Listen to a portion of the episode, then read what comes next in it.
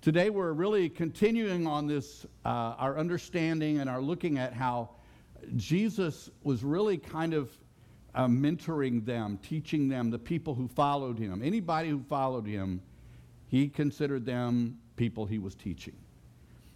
What we're working to realize in this series is that we often look back at how Jesus taught and modeled for the disciples, not really realizing that his job did not end there. He still models, he still teaches, he still mentors.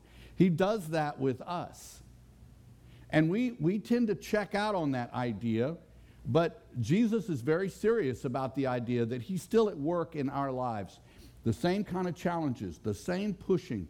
And what we begin to see as we continue to look at this is it was all about him developing in followers a greater and a greater and a greater faith. You see, to follow him is going to require that faith continue to rise. Last week we really looked at this idea of seeking God. If we seek him, you will find him. Most of us, that might not be the case, that we really see ourselves as seekers of Jesus. And so we looked at the reality that his word even says that. Seek first the kingdom. Seek his rule and reign in your own life. Look for his authority to be active in your life. Purposeful. Be purposeful about his rule, his reign, his influence being active in your life. Seek that out. And that's what makes our faith transform us. Today, I really want to talk about the imperfect world that we live in, being mentored by Jesus, being trained, influenced by Jesus. So my questions today for you: have you ever been mad at God? Has the Bible ever seemed too difficult? Or the things that it asks you to do or commands you to do? Have you had reservations about the Bible? Have you ever found God or his word judgmental or even offensive?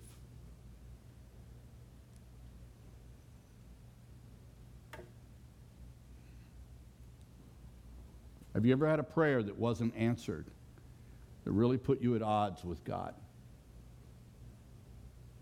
Made you distant, made you question. You see, it's at that point, it's the point of doubt. It's the point of the mystery. It's the point of the struggle. You see, at that point, that's the critical place of faith.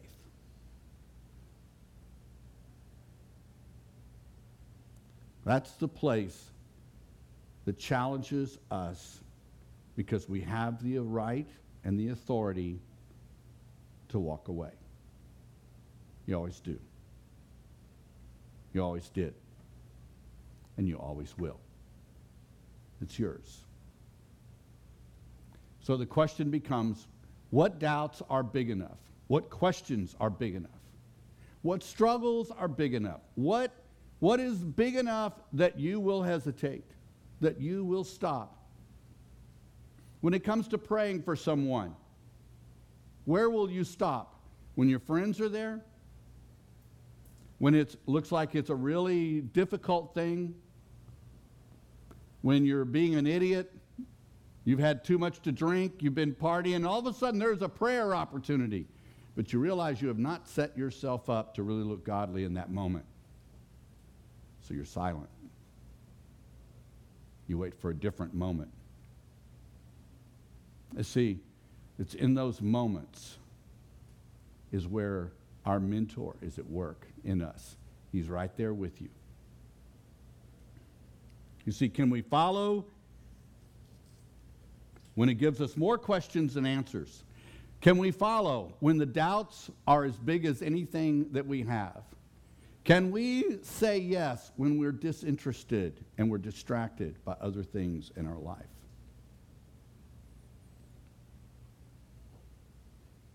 I have had times when I have been angry with God, when I felt like my questions were too big, and I've shared those with you. But I want to go to the scripture and give something that appears to be an offensive moment. I want you to join me in Mark chapter 7, verse 25. We'll kind of start in the middle of that verse. We'll read 25 and 26. This is the NIV. There's a woman whose little daughter was possessed by an impure spirit, came and fell at his feet. And the woman was a Greek, born in Syrian Phoenicia. That, in other parts of the scripture, that calls her a Canaanite. But it has to do with the region she was from. She begged Jesus to drive the demon out of her daughter. "Lord," she replied. But he told her, in his response to her, he says to her, and I don't know why I don't have it here, but his response was, "The food on the table is for the children of Israel, not for the dogs." How would you feel about that? How would you feel about the God of love telling you, when your child is demon-possessed, you've come and you've begged him, "Help my daughter"? This isn't for you. I have come to the children of Israel, not to the dogs. How would you feel? Would you be offended at the God of love? Would you write that religion off? I came to you. I needed help for my child. I wasn't even asking for me. I was asking for my child. Wouldn't that be good on Oprah? Wouldn't that be a great, blog? Or that would go viral for sure.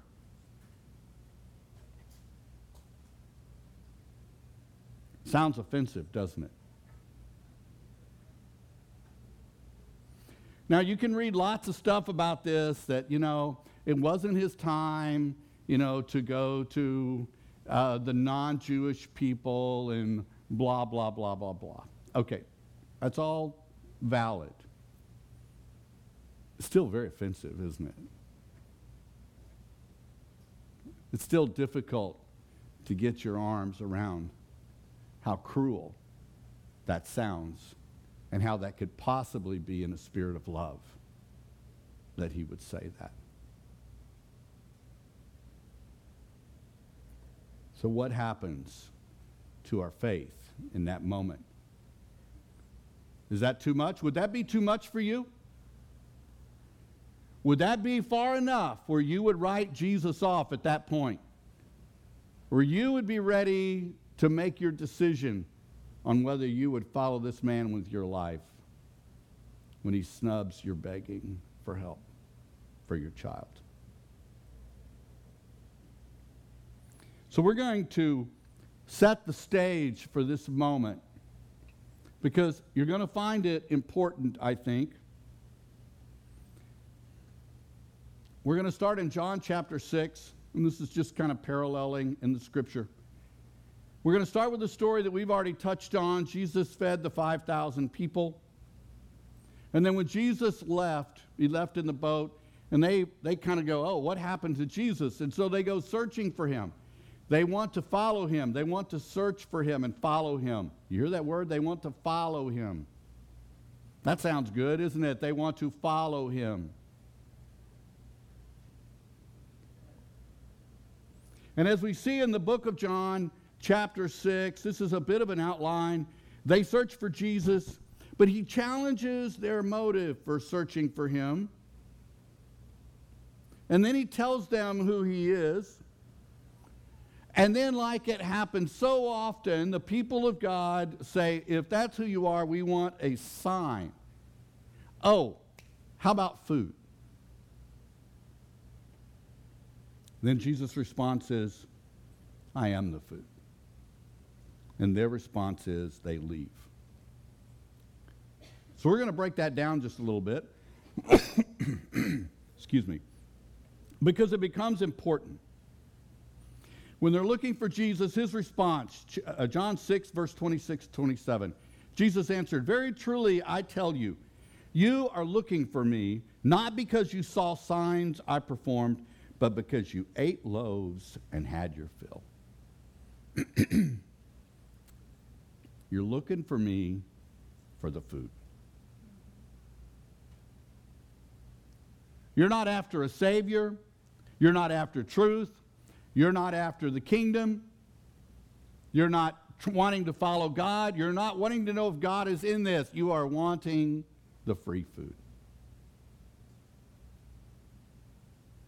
So, because they're following Jesus doesn't mean they're following Jesus.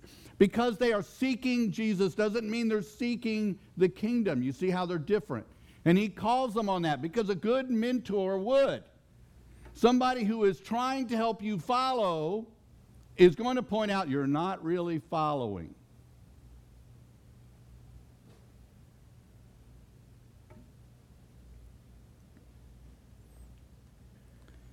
Then he challenges them in their motives. Do not work for food that spoils, but for food that endures to eternal life, which the Son of Man will give you.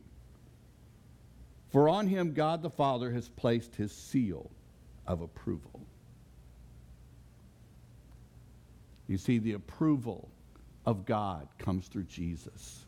Jesus has the seal of approval. But they're not looking for the seal of approval. They're not looking for God. He miraculously did this, and they're more interested in, can he do it again?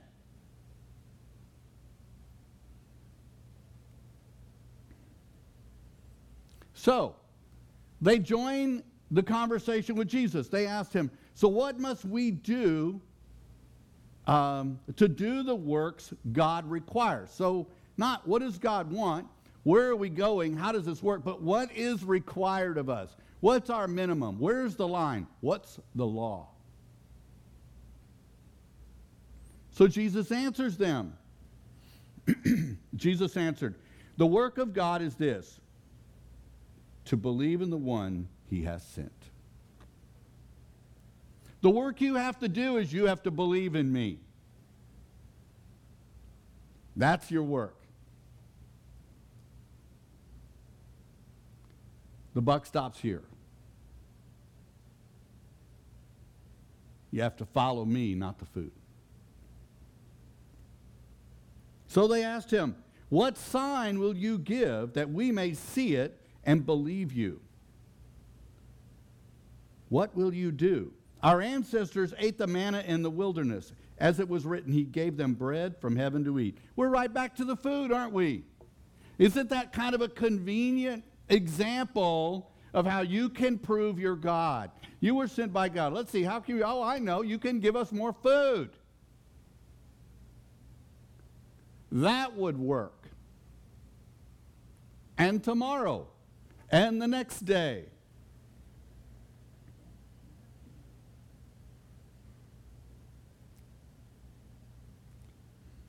Jesus' response, verse 32.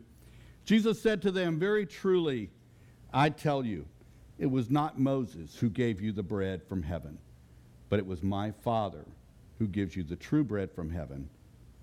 For the bread of God is the bread that comes down from heaven and gives life to the world." Their answer, "Sir," they said, get this, "always give us this bread." Not give us this bread, but give us this bread from now on. This would be great. That will do just fine. Okay, so it wasn't Moses, it was God. Good point.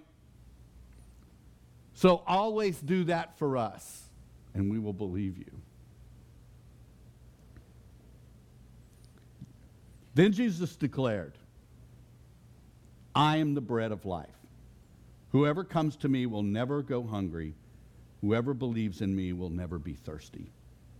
But as I told you, you have seen me and still do not believe."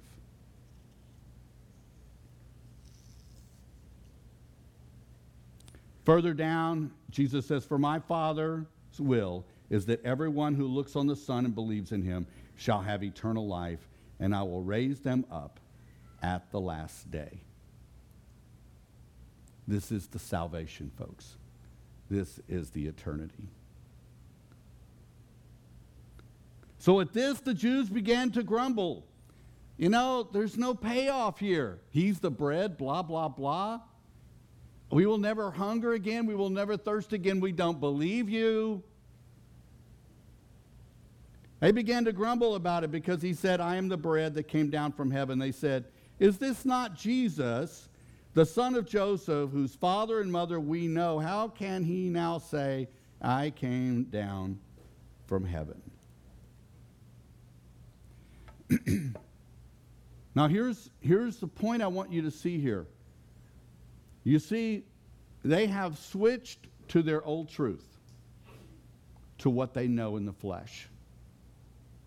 Do you know we do that all the time? We switch back to what we know.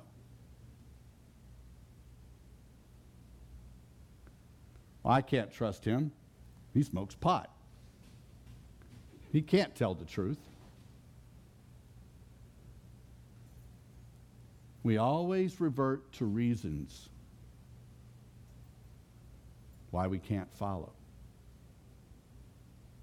We know who this guy is. We know his parents. He didn't come from heaven. You see the question? You see the doubt? You see the problem? And it was enough to stop them. That was enough doubt. Now, you see, Jesus, at this point, for many of us, we might start soft selling. Well, you know, guys, here's what I mean by that. But this is Jesus' approach. Dylan? Jesus doesn't quite do it that way. He doesn't try to soft sell. You know why? Because he's wanting them to believe and follow on a road that is not made of soft sell. He's wanting them to come with him down a road that has no soft sell in it. You will have to believe. So here's Jesus' response, and I want you to hear how he just drives this point home so hard.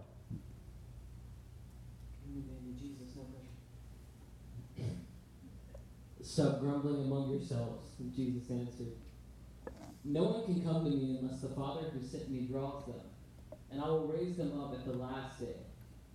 It is written in the prophets, they will all be taught by God. Everyone who has heard the Father and learned from him comes to me. No one has seen the Father except the one who is from God. Only he has seen the Father. Very truly I tell you, the one who believes has eternal life. I am the bread of life. Your ancestors ate the manna, in the wilderness, yet they died. But here is the bread that comes down from heaven, which anyone may eat and not die. I am the living bread that came down from heaven. Whoever eats this bread will live forever. This bread is my flesh, which I will give for the life of the world. Then the Jews began to argue sharply among themselves. How could this man give us flesh to eat?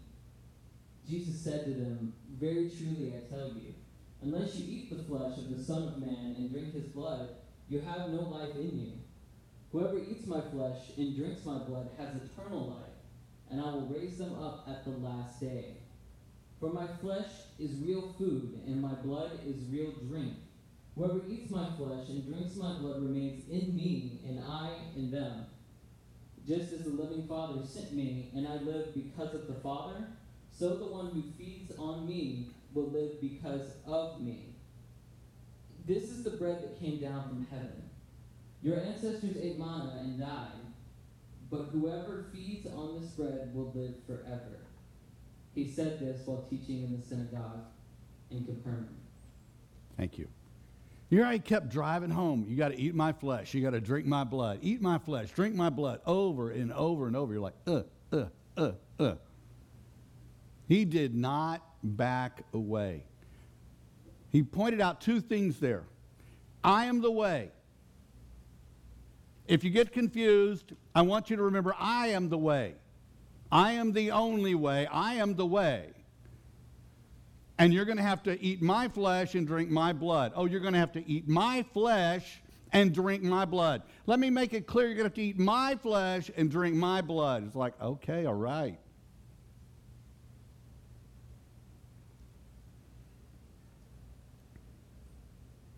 Verse 60, on hearing it, many of his disciples said, "This is a hard teaching.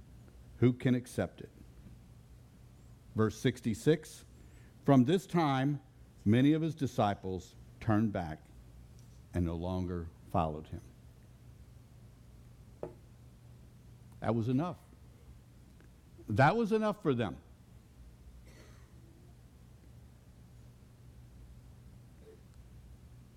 That pushed them to the point where they said no. They were back at the office the next day.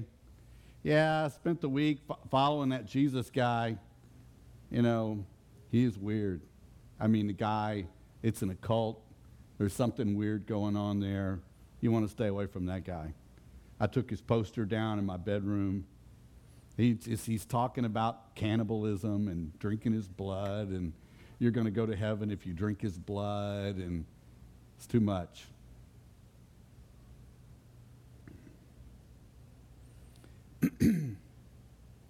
Verse 67.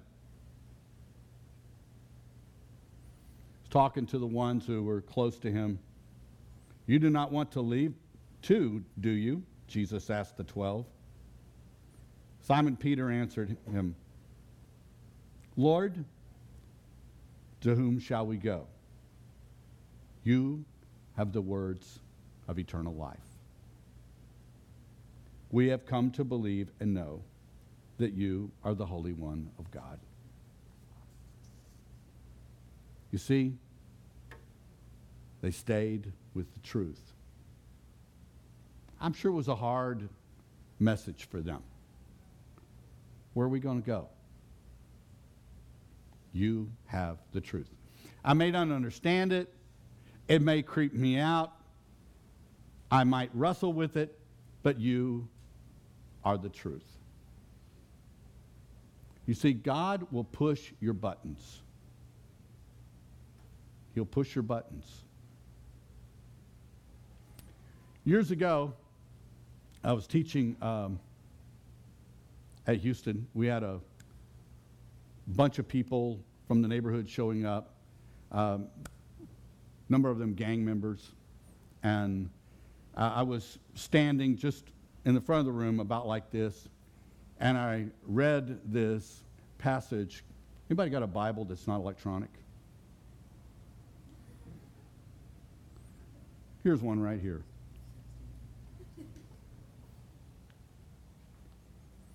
So I read this passage, and then I take my Bible and I throw it down on the floor, just kind of toss it down. You should have seen the look on some of these guys' faces. They were ready to kill me. These guys had been coming to church 2 or 3 weeks, and I noticed the look. They were offended. Now, they've never opened this thing. They don't know the Old Testament from the New Testament, John from Joe. I looked at him and said, "That bothered you, didn't it? Really, that bothered you, didn't it? So you feel like you have some respect for this thing, and you're wanting me to respect it too. So when I do that, it really bothers you, doesn't it?" And now they're kind of looking at each other. What do we do? You know, what do we do here? I said, here's the difference. You might respect the book only by not throwing it down, but you don't respect the book by reading it and following it. Jesus doesn't care if you drop it. He doesn't care if you burn it. He doesn't care if you throw it in the air, if you get it wet, spill your peach pudding on it. What he cares about is, are you learning it? Are you following it? You see, that's someone who respects the word. I said, I invite you to respect the word.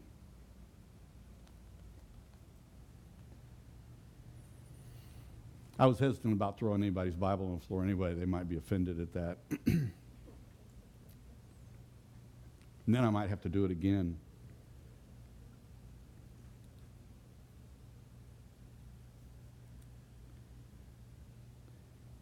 You see, this is a great example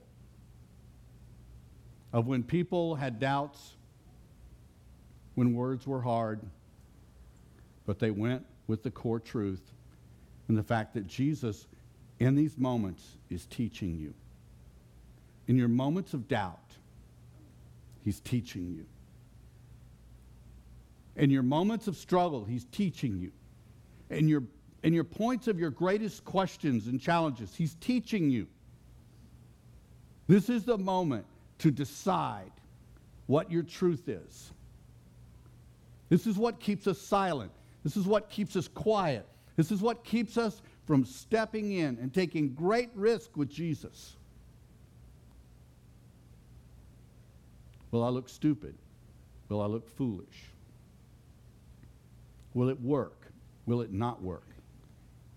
You see, all of those questions power up on you and I. And they're more powerful than our following. And in that moment at school, in that moment at work, in that moment at home,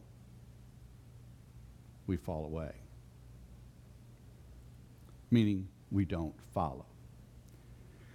Excuse me.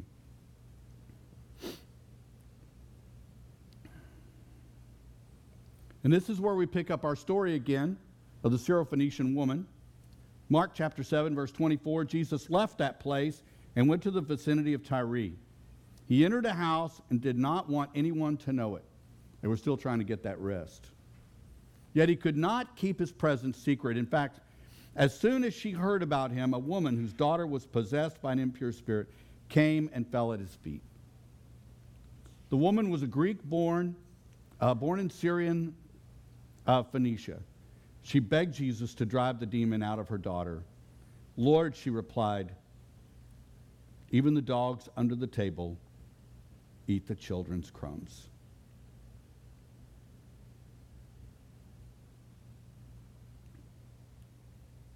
So when Jesus tells her, it's for the children, not the dogs, was she offended?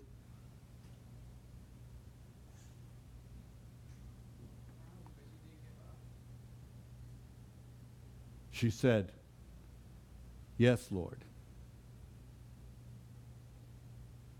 But even the dogs get the crumbs of the children.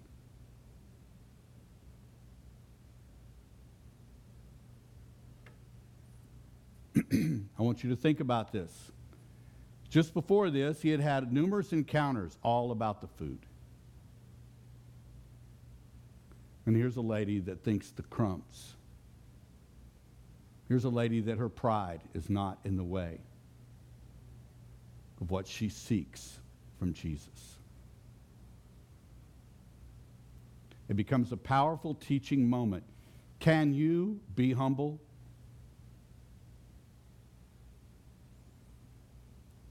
When Jesus says something, when the scripture calls for something that you find offensive, can you be humble?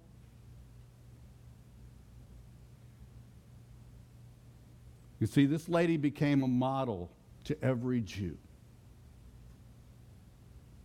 of how to follow with big, difficult challenges and questions. She did not choose offense. What she chose is to stay with the truth. This man can heal my daughter. And if I just get a crumb from him, it will heal my daughter.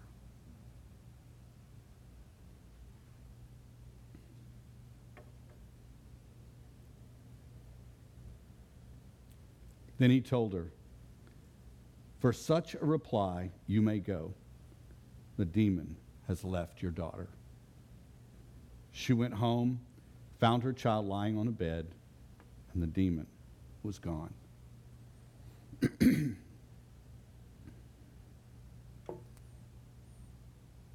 Lessons like these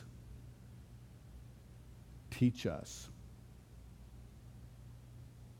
For Job, what he had to learn is, I am a man, I am not God. And when I do perfectly and don't sin, I am a man and not God. And when I am full of righteousness more than anybody else on the planet, I am still a man and not God. And Job learned that man is really not in a position to challenge God, although we try it all the time. But instead of trying to challenge God, this lady modeled something very different.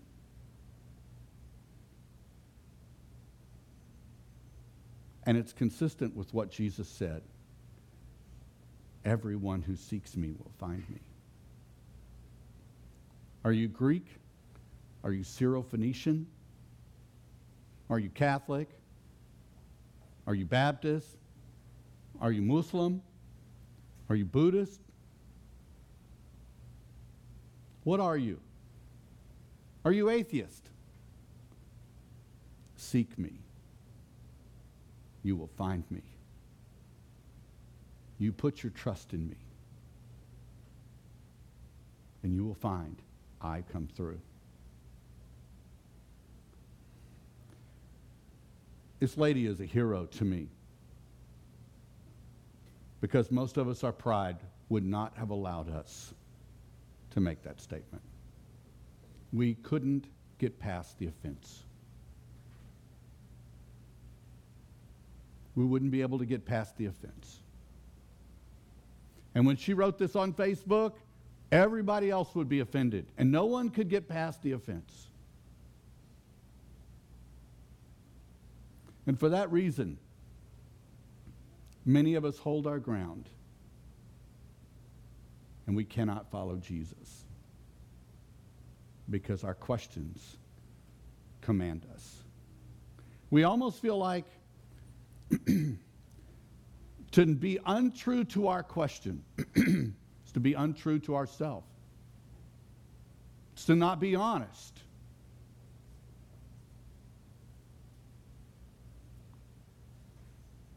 But for the disciples, eat my body, drink my flesh. Those are hard sayings.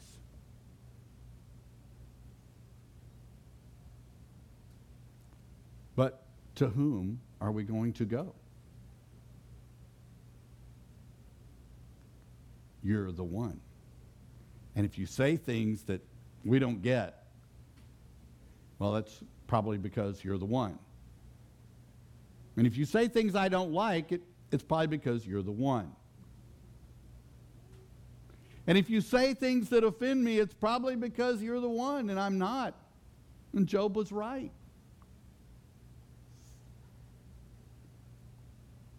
But if our pride doesn't rule us and our questions don't become our Lord and our God. For myself, and I've shared my story, for many years, my questions and my doubts became my God. They were more powerful than God in my life.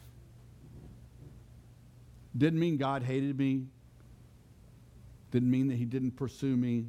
What is meant is I could not follow him, because the road to follow him was about trusting him even in my doubt and with my questions. So Jesus provides this powerful lesson. I almost see this woman to be of the same caliber as Job. Job was in a situation that was unjust, but he still believed God was God. And he still believed he was a man. Here's the powerful lessons. If you can't follow in the mystery, you can't follow.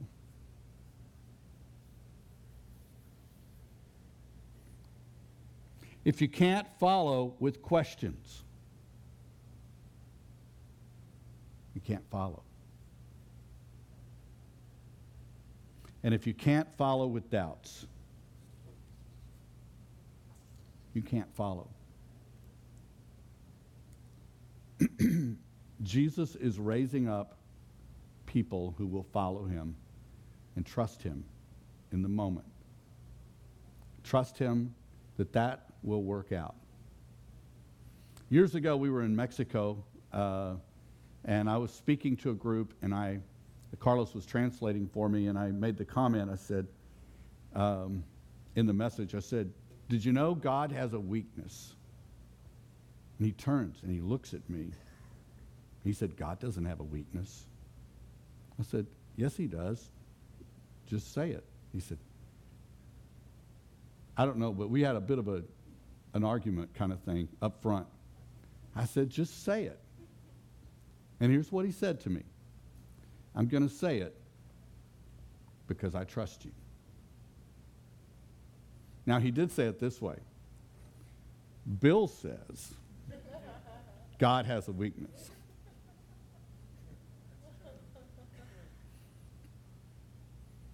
You see, that's what God wants us to do. Will you trust me? I know you have questions. I know you have concerns. I know you have doubts. Will you trust me? Will you follow? I'm not going to make it easy for you to follow, because following me isn't easy. I'm going to be honest with you, and I'm going to invest in you in ways that you'll grow. But if you're going to have aha moments where you finally get it, it means that you're going to have to walk with me in your doubts and in your questions and take those risks.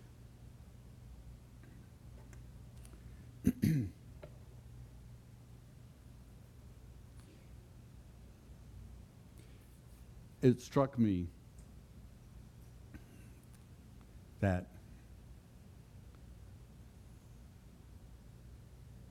Jesus wants us to move beyond the things that we hang up on